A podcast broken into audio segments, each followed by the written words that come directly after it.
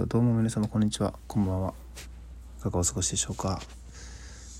昨日はね、なんか、自分の最近の出来事を振り返ってああだこうだ言ってましたけど、考えが変わりました。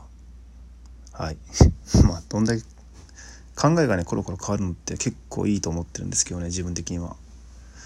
あの、好きな言葉で、なんか、君主は日に3点数みたいなのあるんですよ。論語やったかな。まあ賢人というかそういう人ほど考えがねコロコロ変わると。いうことを、まあ、正当化してるみたいな感じですけどね。正当化っつった。でもなんかよくそういう話聞きますよね。なんか社長とかコロコロコロコロ変わるみたいなとかね、うん、よくあのビジネス書とかでも出てきます。だからいいんでしょうね。うん。いいこともあれば悪いこともあるかまあまあということでいや昨日いろいろねその自分を変える以外にも経験したことは無駄でしたって言い切ってましたけど昨日の自分ではね。まあ今思えばまあそういう経験全てがあって実際ね身をもって体験していろいろ感じてきた結果今の自分があるのでそれがなかったら多分また違った自分になっていたと思いますしうん。まだもしかしたら仕事辞めずにねあの現状ずっといたかもしれません。うん。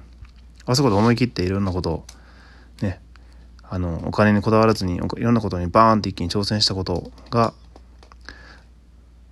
もっとやれ自分はねやれるというか可能性を感じたっていうことにつながったと思いました。うん。だから全てのことは無駄じゃない。いいことも悪いこともね。最終的に幸せなゴールに向かうための布石です。はい。最近まあ、そうそう好きな考え方があって、よくなんか、全然まあ、信じないんですけど、未来は決まっているとかね、自分で決めていく、掴み取っていくもんだとかいうのあるんですけど、最近した考え方で、えー、っと、時間の流れ方ですね。過去から未来に流れていっているっていうのが多分普通の考え方だと思うんですけど僕もそう思ってましたしずっと。うん。まあ因果応報とかねなんかね過去の積み上げで今も僕そういう喋ってましたけどね。でもそうじゃなくて実は真逆で未来からこっちに向かって時間が流れてるっていう話をね聞いたんですよね。てか本で読んだんですけど。未来はでも大成功してると。な未来が大成功してる自分がいるから大成功は金持ちだけじゃないですけどねいろんな意味で、うん、すごい満足がを得た人生を送っているっていう状態からこっちに流れてるから現状の失敗とかそういう後悔とかは全てもう織り込み済み、うん、もう確定した成功への何でしょうね。絶対必要なことというか。だよっていう。これ全然あの普通のビジネス書有名な脳科学脳科学者かな。の方の本なんであれなんですけど。怪しいもんとかじゃないんですけどそういう考え方もあると。実際ね。ああいいなと思って取り入れようと思って、うん、それも最近意識してますね。うん。まあそう考えたらすごい気楽ですよね。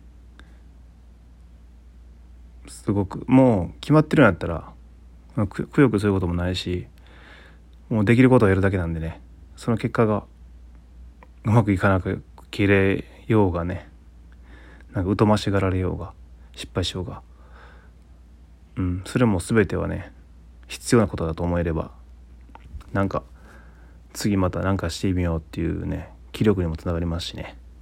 はい。ということでうん。そういう心変わりしましたよっていう話でした。はい。何のこっちゃですけどね。いや、いろいろなんか話そうかなと思ったんですけど、朝活がね、最近できてないっていうのも話そうと思ったけど、なかなかな、言い訳っぽくなっちゃうから嫌なんですよね。うん、っていうのも、一時っていうか、その仕事をやる前ぐらいまでずっと朝活してたんですよ。朝5時、6時に起きて、筋トレ勉強みたいな感じ。たま無職やったんでできたんですけどね 正直。で仕事して初めの頃はできてたんですけど最近特にねあのシュート的に絶対無理になってシュートが多くてあの生活リズム自体はもう崩れまくってはいますね。うん。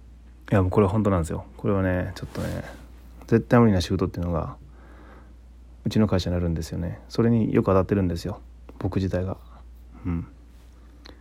っていうのは朝6時から10時までとの4時間と夕方6時から夜10時までっていうシフトがあるんですよ。で間の朝の10時から夜夕方6時までの8時間は休憩時間だっていう鬼のようなシフトがあって。単発やったらいいんですけどそれが。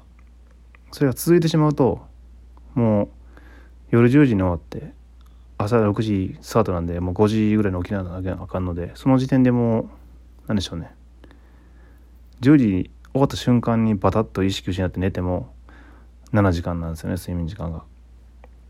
でまあね晩ご飯とかまあお風呂とかいろいろ入してすぐ寝つけるわけでもなく、ね、仕事終わってすぐなんでうんで11時12時になると必然的に睡眠時間が5時間とかなってしまうともう寝不足じゃないですか。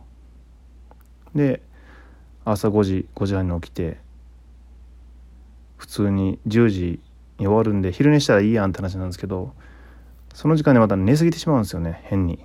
寝不足なんで。寝過ぎてしまう割にはなんか熟睡した感じしない。やっぱ昼寝とね夜寝るのと全然違うんですよね。質的に多分睡眠の。うん。やっぱ人間のライフサイクルというか。